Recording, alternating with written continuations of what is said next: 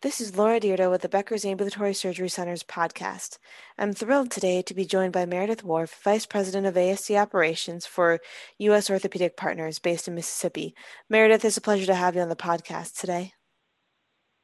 Thank you, Laura. It's it's really an honor to to be included here. Thank you. Before we dive into the questions, could you tell us a little bit more about yourself and your background?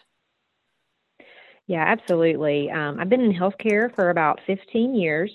Um, the first 10 were actually in physical therapy, and um, since then I've been in, the, in an administration role. I actually began my career about 20 or so years ago with PricewaterhouseCoopers in public accounting as a CPA um, where my focus was in the healthcare and manufacturing sectors.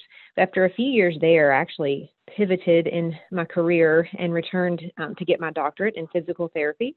After that, um, I got into clinical practice at Mississippi Sports Medicine and Orthopedic Center in Jackson, Mississippi. I treated patients in um, the PT clinic there, as well as worked on a couple of research projects um, with the physicians and the fellow teams. Um, the concentrations of those were actually really interesting. Um, were more about the multidisciplinary coordination of care and the economic impacts of that idea. So, you know, looking back on it, it's it's kind of always a, a, neat thing to see how your your past really shapes where you're supposed to be. Um, even though that research was focused on ACL reconstruction and more athletes, it really translates well into what we do a lot of now, which is the value based care. Um, in 2017, actually, I moved to the surgery center role and um, moved the practice management of our four OR ASC at that time in house. So we built a revenue cycle team, began to understand the contracting more, cost control, and just kind of get our arms around the administration of what you know a physician owned ASC could look like. And then um, having the Flowood, our big uh, ASC project, in mind. So we actually moved into our big eight OR, three procedure room um, ASC in mid 2019. And it's really just been a uh, it's been a fun ride to be honest. Um, we are I've got 20 surgeons that I work for, and they are always on the cutting edge of the best treatment and, and not only the best treatments of uh, orthopedic injuries and, and, care, but also really forward thinking in the uh, the business of medicine and the economics of healthcare. So it's it, again, we we started doing outpatient joints in, in 2014, but now the program has grown um, to really a banner program of over 1,800 total joints a year in the ASC alone. So um, our bundled program has grown, and we'll talk a little bit more about that. But all in all, it's it's been a um, it's been a neat ride, and you know, in healthcare, everything changes quicker than um, you really can ever uh, predict that it will. So it's uh, it's always a, a, challenge, keeps us on our toes to think what is next, and not only what is next, but what is the um, the timing of those next steps.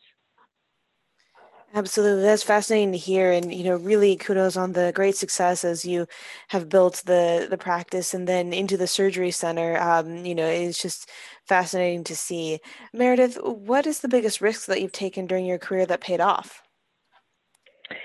You know, it really is hard to say. If I had to put my finger on it, it would um, likely be just the pivot in my career when I left public accounting for something seemingly totally different on the different side of the spectrum in healthcare and physical therapy. But you know, I'm a big believer that all things, um, you know, works out like they all work out like they should, and and here we are today. And you know, I'm very thankful for both of those experiences because of the seat that I sit in today. It, I do believe it really helps to frame the thinking and decision making there. Got it. I, I, know that's a big step to completely change industries and careers, but it seems like it's worked out very well for you. Oh, thank you. Um, now, along those lines, what do you do differently that has made you so successful? You know, um, just as I mentioned, you know, I'm very thankful for my background in both of the business side and the clinical side um, of orthopedics. So that way, it, you know, I believe it really helps to understand the quality of care from a provider perspective, you know, we all think about the patient is always first in our thinking, but just actually, you know, being on that provider side, I think helps, you know, but it also to understand the financial statement side. And, you know, in this age of all the orthopedic care moving to the ASC, and really becoming very aware of the minute details of managing those.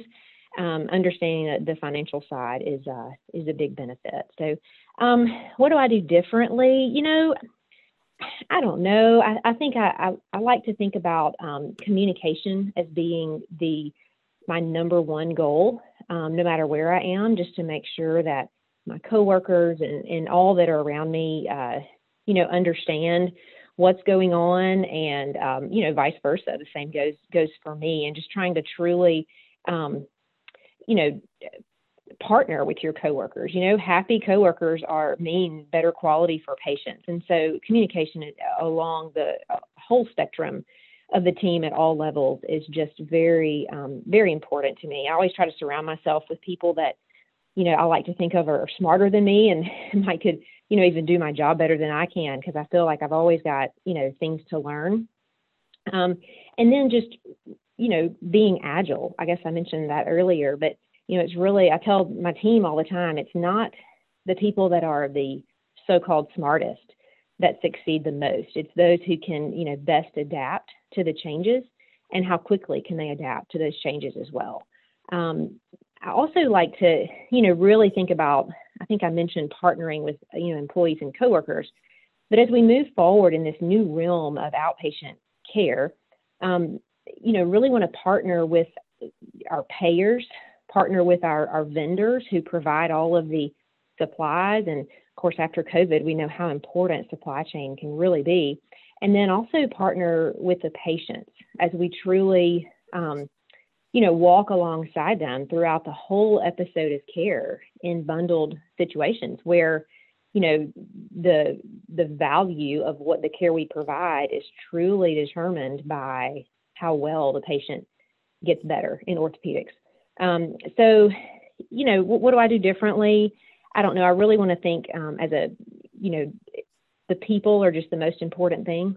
So as long as we understand that uh, what's going on, so as long as we communicate that, and then as long as um, everybody knows that they're important to the mission and the value of what the company is trying to do, I feel like we set ourselves up for the best, you know, possible outcome, obviously, and, and best possible patient care. Absolutely. I think that's a great philosophy and way to approach things. Now, I, I want to know a little bit more about U.S. Orthopedic Partners as well. What will be the key to growth over the next three to five years or so? Yeah, so U.S. Orthopedic Partners is a um, new orthopedic service platform. Was and it was created in October of 2020 when Mississippi Sports Medicine partnered with um, two private equity firms um, out of California and Thurston out of um, Chicago, Illinois. And with the goal of partnering like minded physicians and um, across the Southeast, you know, and expanding expanding orthopedic care across that platform. So, you know, what's in, the key to growth for orthopedic for U.S. orthopedic partners is, you know, we believe that that consolidation is here.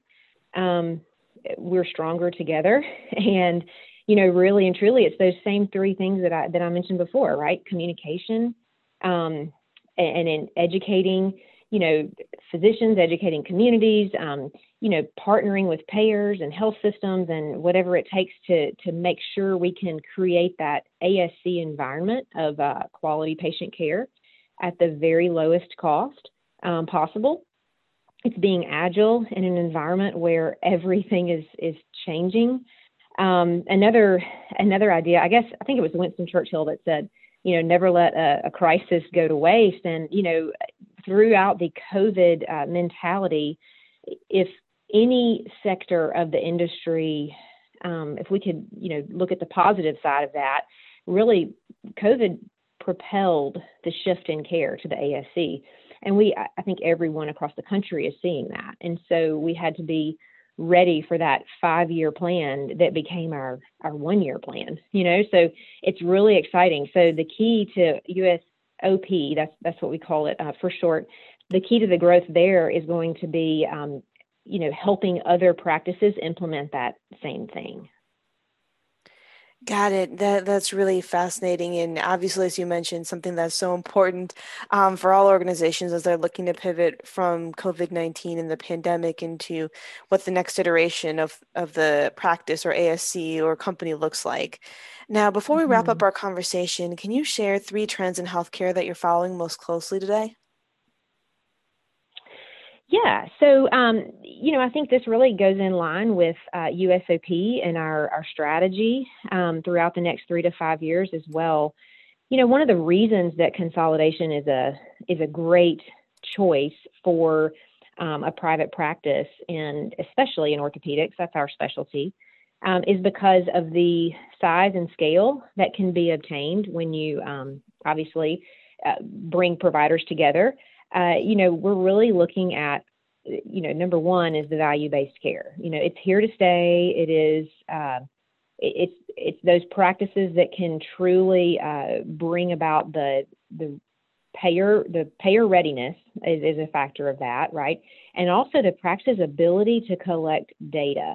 So from our perspective, that's been a that was one of the biggest and is the biggest challenge moving forward as we scale this process and we, um, you know, increase the number of bundled care cases that, that are done every year.